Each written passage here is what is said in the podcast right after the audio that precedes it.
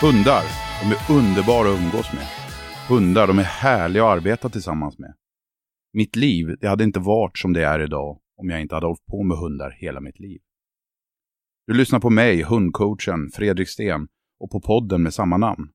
Det här poddavsnittet eh, är ett litet sommarspecial. Jag har ingen gäst i studion och det är bara jag som ska prata hela tiden. Först tänkte jag berätta lite om mig själv och mina hundar och efter det då tänkte jag prata lite om det här med relation och kommunikation mellan hund och hundägare. Och sen tänkte jag svara på en mängd frågor du och andra har skickat till mig. Jag har inte levt en enda dag i mitt liv utan hund. Ett av de första minnena jag har i livet är att mamma säger åt mig, Fredde, låt hunden vara. Jag har, så länge jag kan minnas, hållit på med hundar, med familjens hundar, på det ena eller andra sättet. Jag har tränat, jag har busat, jag har lekt och varit aktiv med familjens hundar på ett sätt som jag faktiskt inte tror är helt normalt för ett litet barn. När jag blev äldre då förstod jag att alla andra faktiskt inte älskade hundar som jag själv gjorde. Och det var kanske i 12-13 års ålder någonstans jag kom på att jag faktiskt var hundintresserad. Eller i alla fall kom på att alla andra i min egen ålder faktiskt inte delade mitt intresse. Tvärtom så uppfattades jag sannolikt som lite töntig. Ni kan ju tänka er själv. Rödhårig och fräknig, grabb och ville hålla på med hundar. Det funkade inte riktigt då jag växte upp. Ungefär vid den här tidpunkten, då jag var 12 eller 13 år gammal, då började min mamma arbeta på F18, en militär flygflottilj i Tullinge. Där fanns en hundgård med bevakningshundar, patrullhundar och vakthundar, eller så kallade hangarhundar. Och dit upp fick jag följa med. Chefen för flygflottiljen ordnade till och med så att jag helt fritt, utan att min mamma behövde följa med, att jag kom in på flottiljen när jag ville. Där uppe i hundgården kunde jag för första gången ta del av avancerad träning och utbildning. Jag fick se skyddsdressyr, vakthundsträning, spårdressyr, lydnad och en massa andra saker. Jag fick också för första gången se hur en mentaltest av hundar gick till. Jag blev oerhört inspirerad och frågade hela tiden en massa olika frågor och bara sög mot all information jag bara kunde. Så här efteråt förstår jag givetvis att jag måste ha varit en ganska jobbig och frågvis ung pojk. Och det har fått en del gliringar efteråt också i vuxen ålder när jag träffar de här människorna senare. Vid ett obevakat tillfälle då stal jag faktiskt ett testprotokoll med Försvarsmaktens logotyp på. Jag kunde bara inte låta bli. Då när jag var liten grabb och hade stulit det här så var jag superorolig över min stöld och jag funderade på om jag skulle prata med mamma och pappa om det, men det vågade jag aldrig. Men jag låg sömnlös över att jag faktiskt hade stulit något från Försvarsmakten. Och så här idag förstår jag, hade jag bara vågat fråga om jag fick ta det här pappret, då hade jag givetvis fått det. Men det vågade jag inte. När jag kom hem med pappret till bostaden igen började jag smida planer med min två år äldre syster som också var hundintresserad om att ta lite av pappas byggmaterial och bygga en egen mentaltestbana uppe i skogen i närheten av där vi bodde. Några dagar senare, efter ett himla slit och en pappa som undrade vart allt byggmaterial hade tagit vägen, hade jag min egen testbana bara några hundra meter hemifrån, uppe i skogen, inte alls långt från min bostad. Den första veckan mentaltestade jag mina egna hundar, eller familjens egna tre hundar, ett par gånger om dagen. Och Det här gjorde jag då som sagt under en veckas tid. Och jag gjorde noggranna anteckningar och kommentarer om hundarnas uppträdande. Ganska snart insåg till och med jag då, jag var ju bara 13, att hundarnas reaktioner avtog mer och mer. Hade de blivit livrädd för en eh, släde med en figur på första dagen, så femte dagen så brydde de sig inte ens om den här släden. Och jag kom då på att testa samma hund på samma bana gång på gång, det var ju ett prov helt utan värde. Jag fick helt enkelt försöka komma på något nytt. Men det var inte jag som kom med lösningen, det var faktiskt min syster.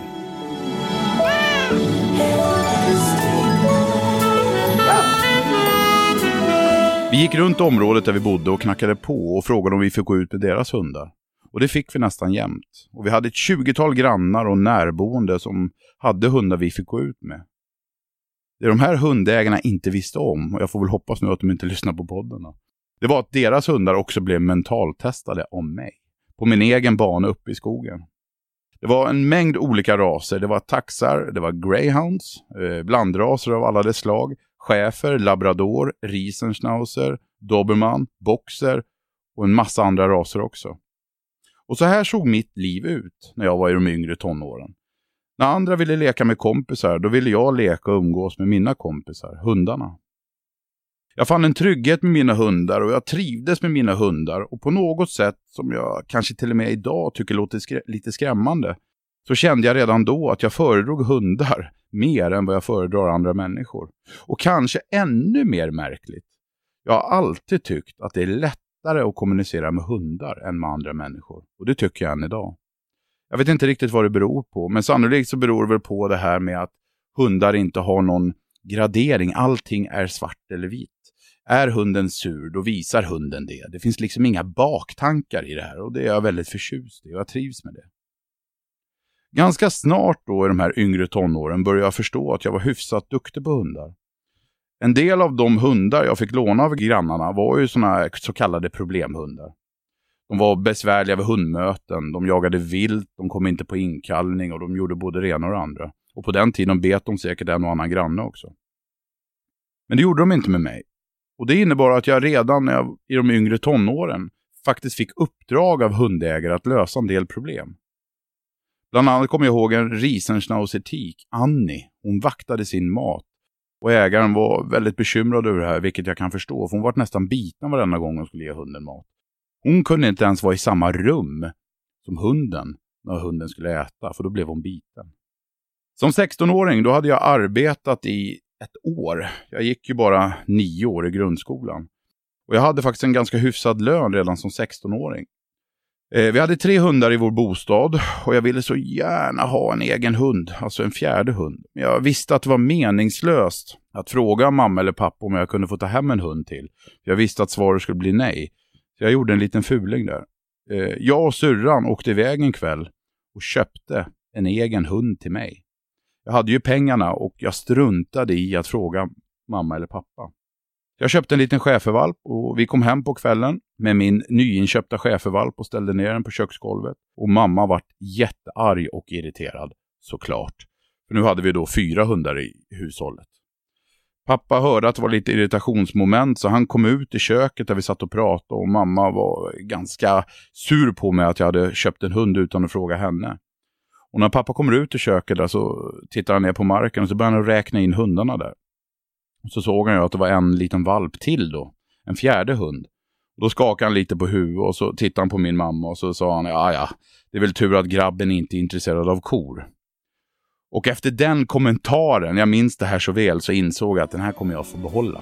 Och det gjorde jag också. Det här var min allra första egna hund som jag hade eget ansvar över. En liten schäfervalp. Och eh, han var faktiskt, som jag minns nu, en rätt svag hund och kanske inte alls på det sättet som man önskar att en schäfer ska vara. Trots det så älskade jag ju honom enormt och började träna mot tävling. Jag var enormt engagerad. Jag eh, startade i appellklass ett år senare och gjorde ganska bra ifrån mig. Vi blev uppflyttade till lägre klass. Jag tävlade lydnadsklass och en hel del inofficiella tävlingar och prov som jag bara kunde hitta och komma med på. Jag hade ju ännu inte körkort på grund av åldern, men en kväll så bad jag min mamma att köra mig och min hund till Botkyrka brukshundsklubb. Jag hade nämligen fått reda på att polisen tränade skydd den här kvällen nere på brukshundsklubben. Mamma, som alltid är snäll, körde ner mig till brukshundsklubben och släppte av mig och min då drygt ettåriga schäferhane på klubben. Jag stod där och tittade en stund och tyckte det var jätteballt att titta på den här skyddsträningen. Efter en stund tog jag mig mod och så gick jag fram till en polishundförare och sa Hej, jag heter Fredrik och jag vill att du hjälper mig att skyddsutbilda min hund. Den polisman jag hade tilltalat då hette Leif Malmgren. Han tittade förvånat på mig en stund. Han vart nog lite ställd tror jag. Sen sa han Hör du grabben, kom tillbaka när du har tagit upp i elitklass med din hund, då ska jag hjälpa dig.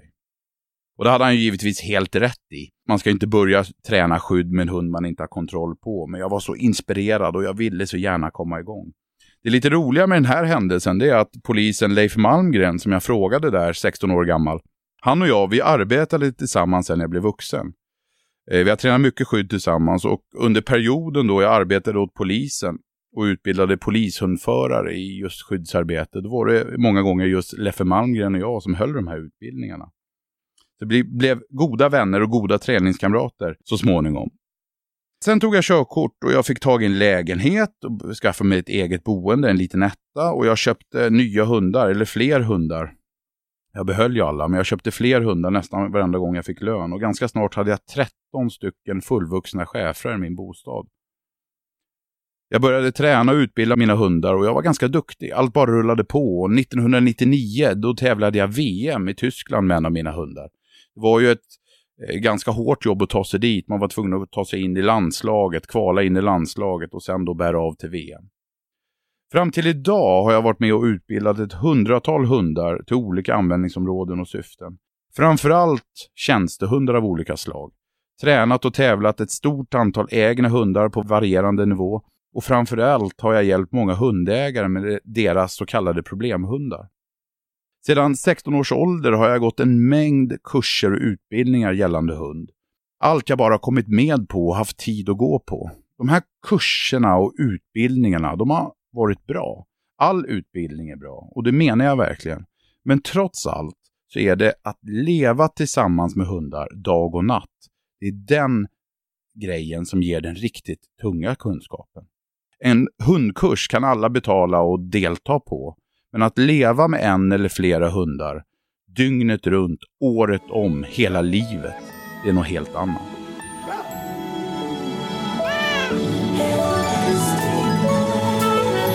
En gammal skicklig dressör på Statens hundskola sa vid ett tillfälle Teori, det är nog bra, men hittills har ingen lärt sig att simma utan att bli blöt.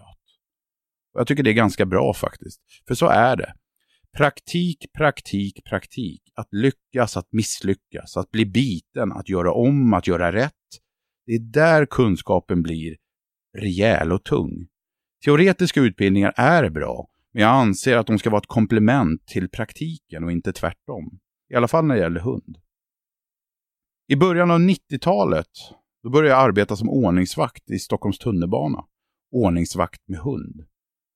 Och just det faktum att denna tjänst var en så kallad hundtjänst, det var anledningen till att jag sökte jobbet. Jag ville så gärna arbeta med hund. Jag utbildade och arbetade med två olika tjänstehundar under den här tiden. Ena hette Dante, och det var en egenuppfödd schäfer. Och den andra hette Vico, och den kom från Kennel Triumph. Och jag avslutade min tjänst på Securitas efter sex månader som tillförordnad hundansvarig. Och som hundansvarig då, då höll man då i hundträningen för ett 60-tal väktare med hund som vart anordnad av bolaget. I samband med att jag tävlade VM fick jag en förfrågan från Polishögskolan, Polishundtjänsten, om jag ville vara med som lärare och instruktör på en veckas skyddsutbildning av polishundförare.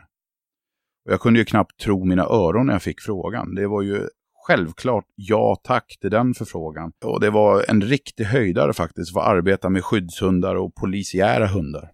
Och jag ställde upp på det här en vecka då. Och eh, stortrivdes. Och det gjorde de tydligen med mig också. För under nästan sex år så fortsatte jag eh, som lärare och instruktör på Polishögskolan och Rikskriminalpolisen på olika typer av utbildningar. Både centrala utbildningar, regionala utbildningar ute i landet. Där utbildade jag polishundförare i skyddstjänst och jag fortbildade polishundsinstruktörer som sen då skulle utbilda polishundförare själv. Mitt hundintresse tog ny fart.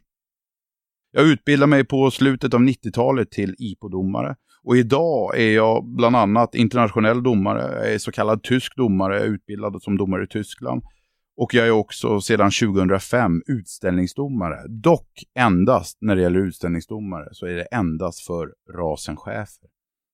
Som du säkert kan förstå har hela mitt liv handlat om hundar.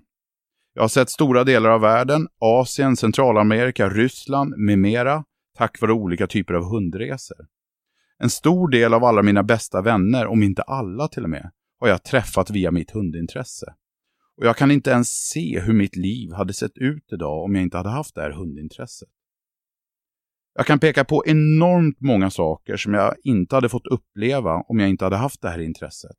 Men det som är lite svårt att peka på, men som ändå är absolut viktigast, det är vad jag vet vad mina hundar har betytt för mig.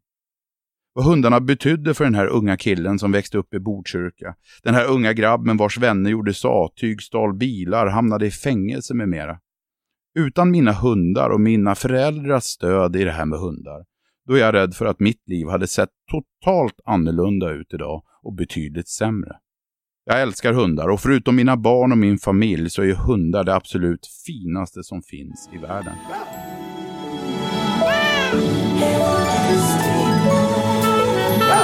Det var allt för idag. Den här podden den gör jag ihop med mina kompisar på Agria djurförsäkring. På agria.se där bloggar jag också nästan varje dag om det här med hundar. Gå in och titta där också. Och till sist, glöm inte att prenumerera på den här podden. På så sätt missar du inget avsnitt.